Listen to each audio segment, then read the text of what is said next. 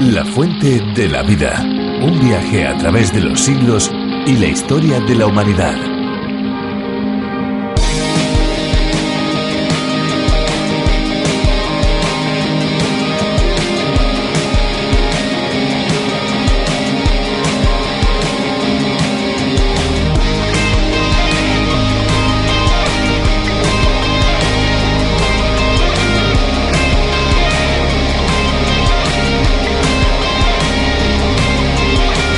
Los continentes están separados por irregularidades geográficas. Las divisiones en algunos de ellos se producen por cadenas montañosas, otros por masas de agua. Un ejemplo es el estrecho de Gibraltar, que separa el continente africano del europeo. Los puntos más cercanos entre ambos continentes distan a escasos 14 kilómetros, longitud fácilmente salvable por un breve viaje en barco.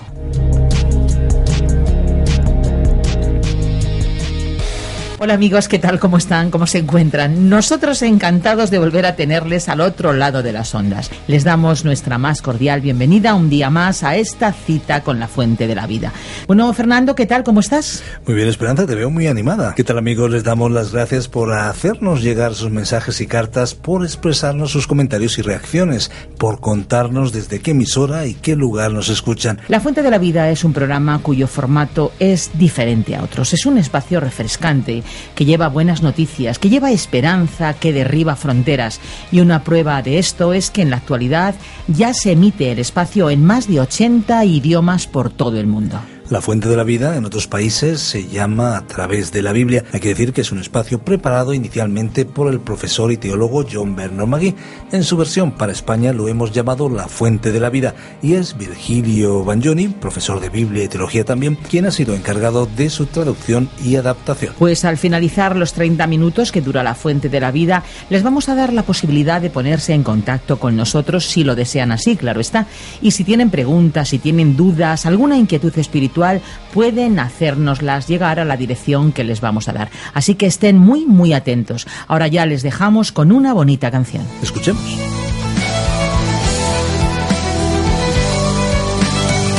Hay montañas que dicen que todo está muy mal y su eco te grita que nunca lo lograrás. Montañas que cortan tus alas antes de aprender a volar. Te convencen de que eres muy viejo para comenzar. Y tu voz tratan de apagar para que no rías ni puedas cantar. Y tus ojos quieren dominar para que tú veas. Y tu voz tratan de apagar para que no rías ni puedas cantar. Y tus ojos quieren dominar para que tú veas montañas sin mar.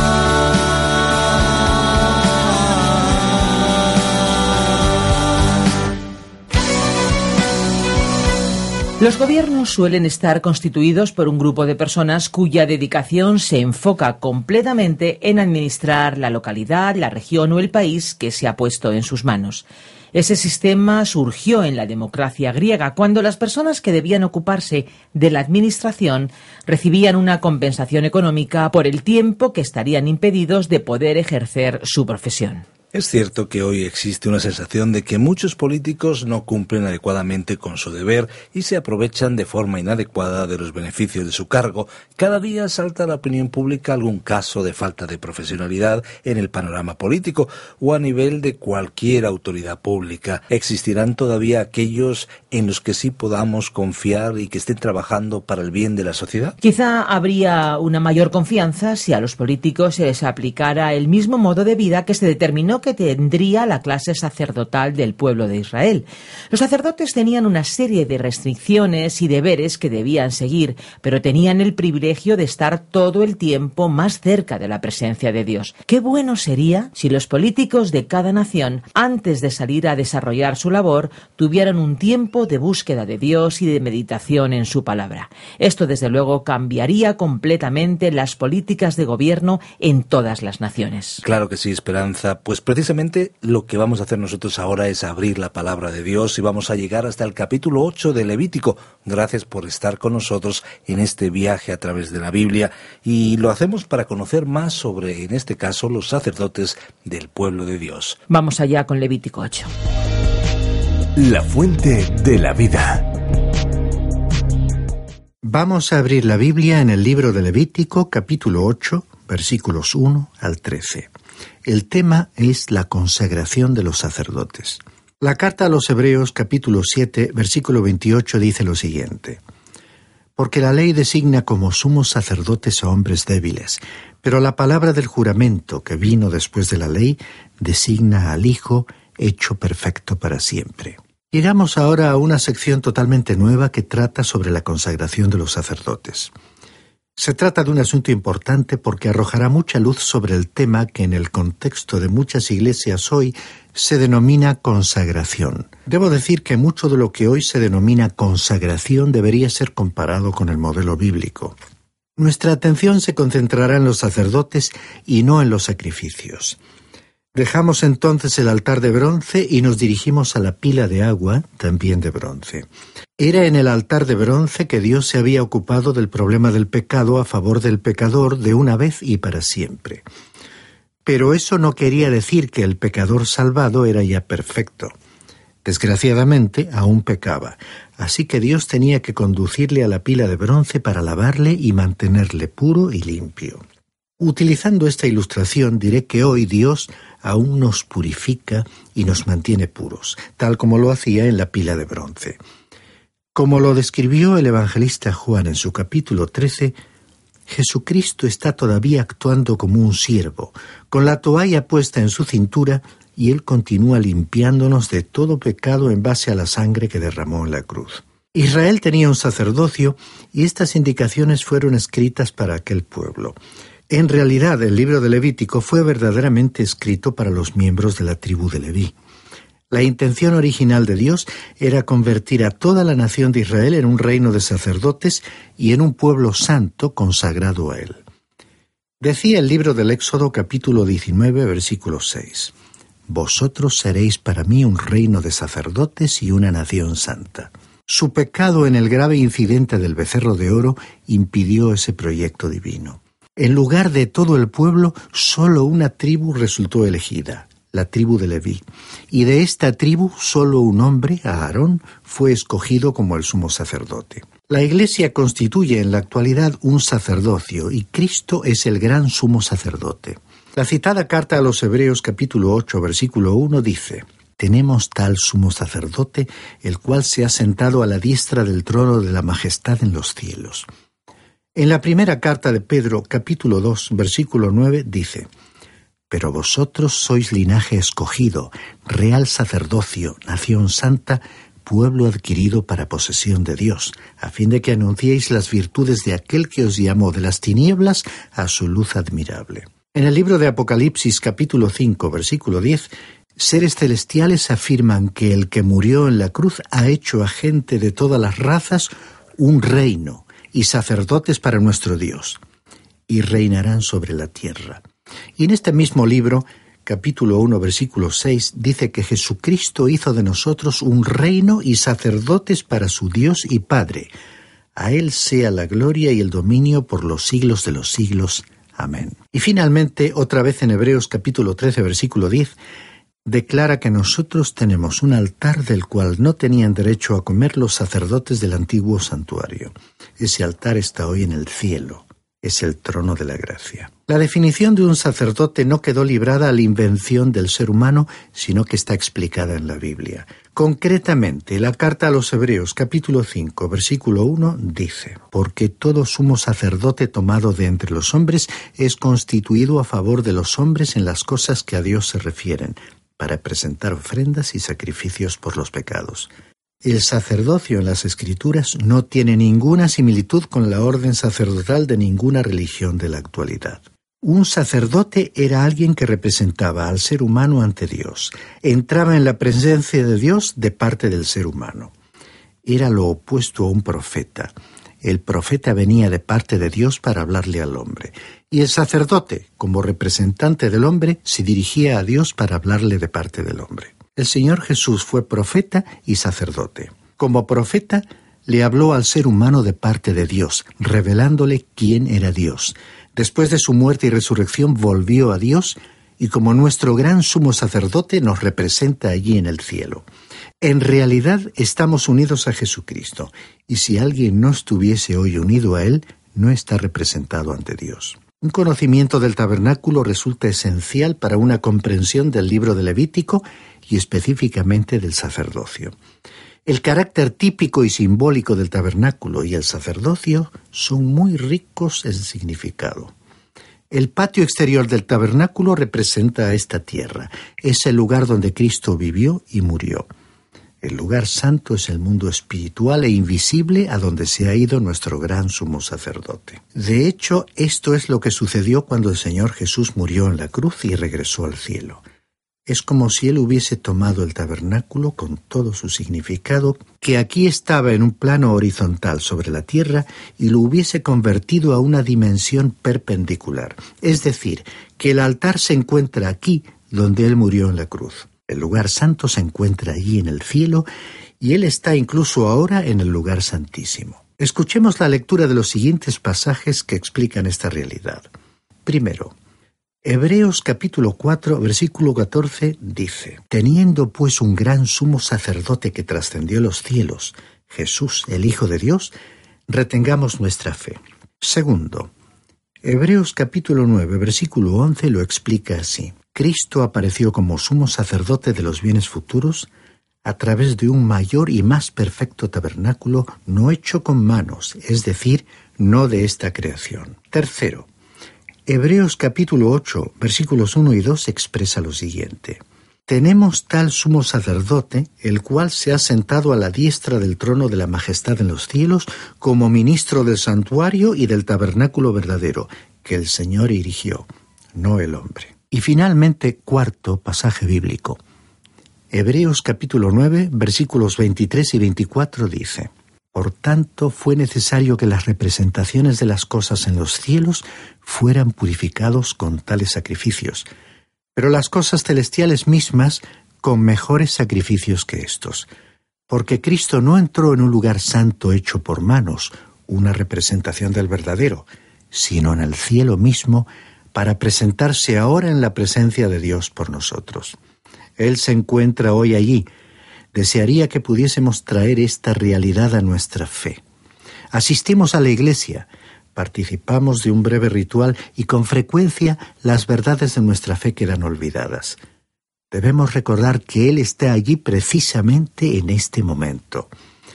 Podemos acercarnos a Dios por medio de Jesucristo. Su palabra nos anima a llegar junto a Él con confianza. Él se encuentra ahora ante la presencia de Dios por nosotros, de parte nuestra. No estamos solos aquí en la tierra. El acceso a Dios es para nosotros una experiencia real y posible por medio de Jesucristo. Por ello dije que el tabernáculo tiene ahora una dimensión perpendicular y el lugar santísimo se encuentra allí. Por 12 veces se repite en este capítulo que el Señor habló u ordenó algo a Moisés.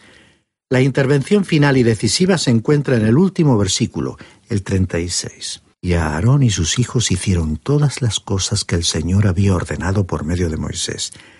Estas son todas las instrucciones que el Señor comunicó. La consagración debía tener lugar en la forma en que Él lo había dispuesto. Algunas personas creen en una fecha tardía para la redacción del libro de Levítico, argumentando a favor de un origen humano para la institución del sacerdocio. Sin embargo, aquí se afirma que todo fue realizado tal como el Señor lo había mandado. ¿Crees en la palabra inspirada de Dios? Entonces no podrás aceptar una fecha más reciente para la redacción del Levítico, y creerás en la infalibilidad de las Escrituras y que lo relatado en este libro fue realizado según el mandato de Dios. A continuación presentaré un breve bosquejo, que trata del tema general, los sacerdotes. Capítulos 8 al 10. En realidad, todos los creyentes de la Iglesia son sacerdotes. Y aquí se nos habla de la consagración de los sacerdotes, tal como se trata este tema en el capítulo 8. Primero, llamado a la comunidad para presenciar el ritual, versículos 1 al 5. Segundo, purificación de Aarón y sus hijos, versículo 6. Tercero, las vestiduras del sumo sacerdote, versículos 7 al 9. Cuarto, la consagración del sumo sacerdote, versículos 10 al 12. Quinto, las vestiduras de los sacerdotes, versículo 13. Sexto, la purificación de los sacerdotes y de Aarón por la sangre de las ofrendas, versículos 14 al 30.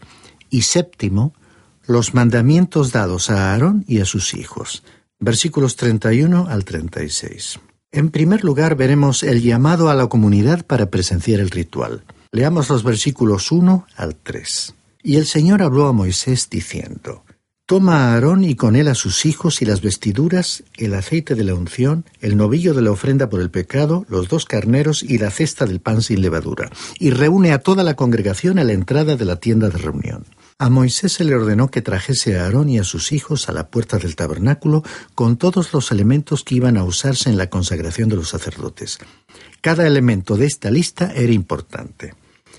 Después Moisés tenía que reunir a la comunidad para que presenciase la ceremonia de la consagración de los sacerdotes, que sería un servicio religioso impresionante. Los israelitas verían que Dios había tomado a hombres normales, débiles, apartándolos para su servicio. Como diría la carta a los Hebreos capítulo 7, versículo 28, «Porque la ley designa como sumos sacerdotes a hombres débiles, pero la palabra del juramento de Dios, que vino después de la ley, designa al Hijo hecho perfecto para siempre». Cristo fue realmente consagrado en un sentido en que nadie más estuvo verdaderamente consagrado. Pero lo admirable fue que Dios aceptase hombres con sus debilidades humanas. Si Él hubiera requerido perfección, todos habríamos sido excluidos. Gracias a Dios que Él los ha escogido tal como ellos son en su debilidad. Continuamos leyendo los versículos 4 y 5. Y Moisés hizo tal como el Señor le ordenó, y cuando la congregación se había reunido a la entrada de la tienda de reunión, Moisés dijo a la congregación: «Esto es lo que el Señor ha ordenado hacer». Moisés hizo lo que se le ordenó hacer y también el pueblo, que se reunió para este servicio religioso. Moisés explicó que estaba cumpliendo las instrucciones del Señor en todo lo que estaba haciendo. Leamos a continuación el versículo 6, que nos habla de la purificación de Aarón y sus hijos. Entonces Moisés hizo que Aarón y sus hijos se acercaran y los lavó con agua. Moisés trajo a Aarón y a sus hijos a la pila de agua para que se purificaran lavándoles. Esto significa que ellos debían ser santos, puros y limpios si iban a servir al Señor. Y habían estado en el altar para recibir el perdón y ahora necesitaban la limpieza. El primer requisito para consagrar una vida al servicio cristiano es la salvación, pero para realizar este servicio, para ser utilizado por el Señor, uno necesita también limpiarse de la impureza. Escuchemos a los siguientes versículos. Primero, la carta a Tito, capítulo 3, versículo 5, dice: «Él nos salvó, no por obras de justicia que nosotros hubiéramos hecho, sino conforme a su misericordia, por medio del lavamiento de la regeneración y la renovación por el Espíritu Santo». Segundo, la carta a los Hebreos capítulo 10, versículo 22 dice: «Acerquémonos con corazón sincero en plena certidumbre de fe, teniendo nuestro corazón purificado de mala conciencia y nuestro cuerpo lavado con agua pura». Tercero, la carta a los Efesios capítulo 5, versículo 26, recuerda que Cristo amó a la Iglesia y se dio a sí mismo por ella, para santificarla, habiéndola purificado por el lavamiento del agua con la palabra. Cuarto, el Evangelio de Juan capítulo 13, versículo 10, relata que el Señor les dijo a sus discípulos: «El que se ha bañado no necesita lavarse, excepto los pies, pues está todo limpio. Y vosotros estáis limpios, pero no todos». Quinto, finalmente, la primera carta de Juan, capítulo 2, versículo 9, afirma que si confesamos nuestros pecados, Él es fiel y justo para perdonarnos los pecados y para limpiarnos de toda maldad. El Espíritu Santo nos va renovando en nuestra vida cristiana. Es que necesitamos una limpieza espiritual del Señor. ¿Y con qué nos limpia Él? ¿Qué instrumento utiliza para ello? La palabra de Dios. Ella es la que nos purifica. El Señor les dijo a los discípulos que necesitaban ser lavados porque sus pies estaban sucios. Todos ellos habían tomado un baño, es decir, que habían sido salvos, excepto Judas. Pero aún necesitaban que se les lavasen los pies de las impurezas adquiridas en el camino, para que pudiesen tener con él una relación de comunión y compañerismo. Esta era, pues, una purificación para consagrarse a su servicio. ¿Cómo llevamos a cabo ese lavamiento? Es por medio de la confesión que somos perdonados y purificados. ¿Quieres ser utilizado por Dios? Entonces, querido amigo cristiano, ve y confiésale al Señor tus pecados. Este es el primer paso y el procedimiento de Dios. Y es su mandato. O lo hacemos a su manera, o no estamos capacitados para servirle. Leamos ahora el versículo 7 que comienza a hablarnos de las vestiduras del sumo sacerdote. Y puso sobre él la túnica, lo ciñó con el cinturón, lo vistió con el manto y le puso el efod. Y lo ciñó con el cinto tejido del efod, con el cual se lo ató. La ropa del sumo sacerdote es una figura de nuestro gran sumo sacerdote en su extraordinaria gracia y gloria. Cada elemento de la ropa era simbólico. Había 8 partes usadas por el sumo sacerdote. 4 de ellas eran iguales o similares a las de todos los sacerdotes. Y las otras 4 eran específicamente para él, distinguiéndole de los demás sacerdotes. Eran ropas que reflejaban gloria y belleza. Las 4 prendas de vestir comunes a todos los sacerdotes eran las siguientes: la túnica, el cinturón, el turbante o tiara y una especie de pantalones. Estas prendas estaban hechas todas de lino blanco, con la excepción de la tiara o mitra. El lino blanco nos habla de la justicia. Cada creyente está revestido por la justicia de Cristo. Era esencial estar vestido de esa manera para el servicio, y tener el cinturón ceñido era necesario para una obediencia activa. La túnica y el cinturón mencionados en este versículo eran ropas básicas usadas por todos los sacerdotes. Estas vestiduras están descritas detalladamente en Éxodo capítulo 28. El versículo 8 continúa diciendo: después le puso el pectoral, y dentro del pectoral puso el Urim y el Tumim. El pectoral también está descrito en Éxodo capítulo 28. El Urim y el Tumim estaban colocados en el pectoral. Urim significa luz y Tumim, perfecciones. Así que esas eran las luces y las perfecciones.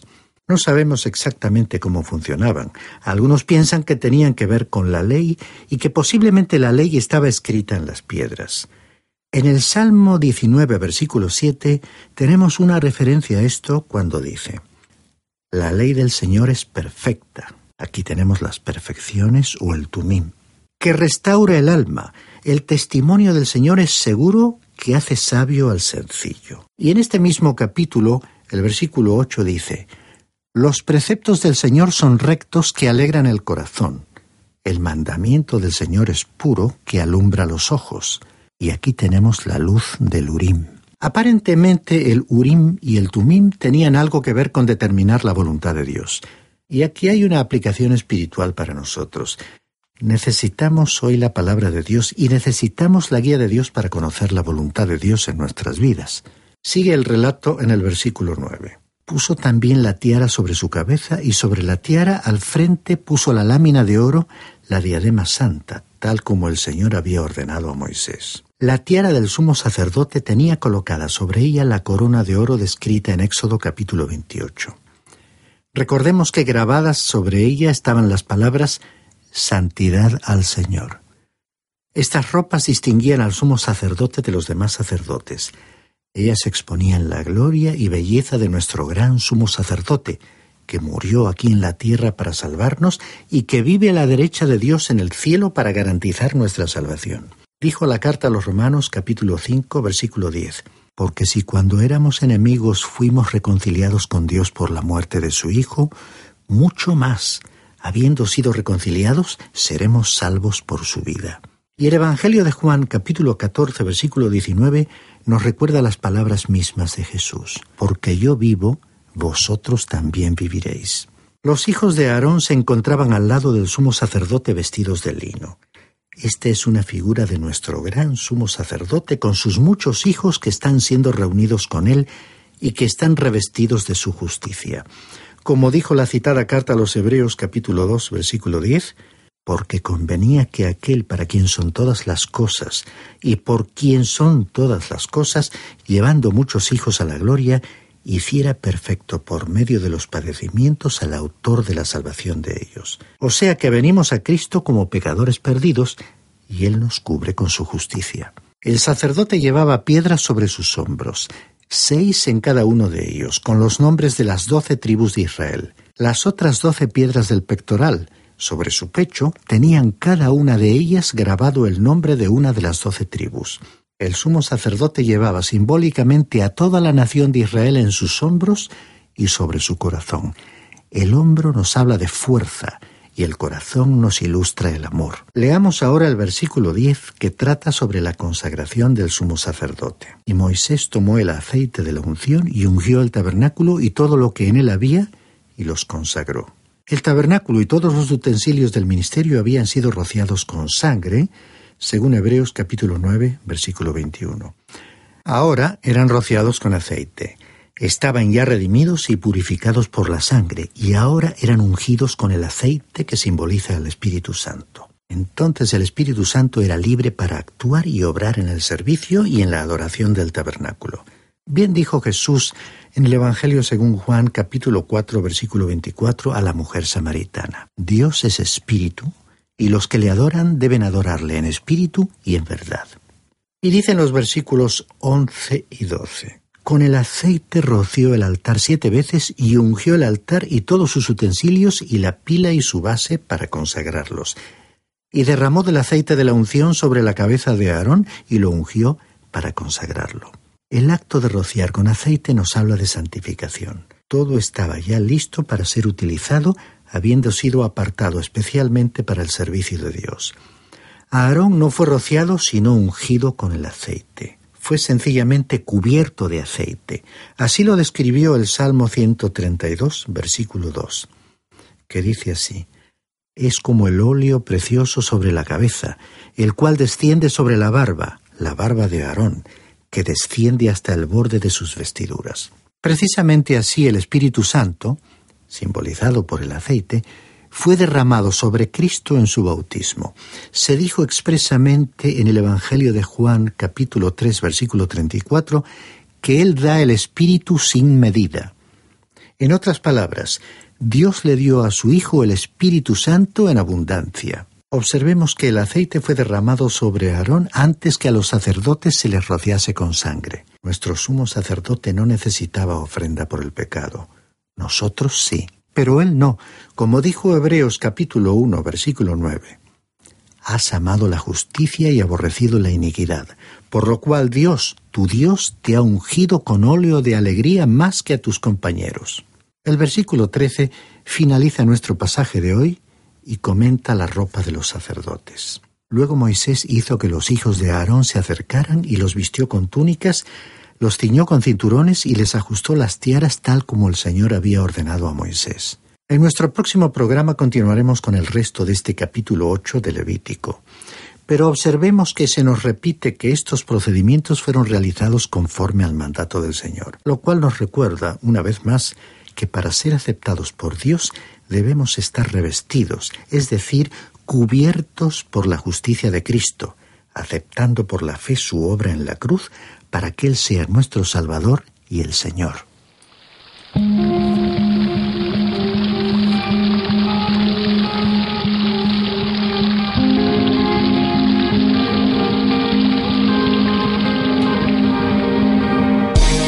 Queremos recordarles que estaremos aquí en esta misma emisora de lunes a viernes a esta misma hora. Ahora ya lo que toca es despedirnos y por supuesto recordarles que si desean ponerse en contacto con nosotros pueden hacerlo a través de nuestro teléfono 91 422 0524 91 422 0524 y si lo prefieren pueden enviarnos un correo electrónico a la siguiente dirección. Tome nota, info@radiocadenadevida.com. Les agradecemos el haber compartido este tiempo con nosotros y les esperamos a cada uno de ustedes en nuestro próximo espacio. Aquí estaremos. Muchas gracias por acompañarnos en esta aventura y no olvide que hay una fuente de agua viva que nunca se agota. Beba de ella. Este ha sido un programa de Radio Transmundial producido por Radio Encuentro. Radio Cadena de Vida.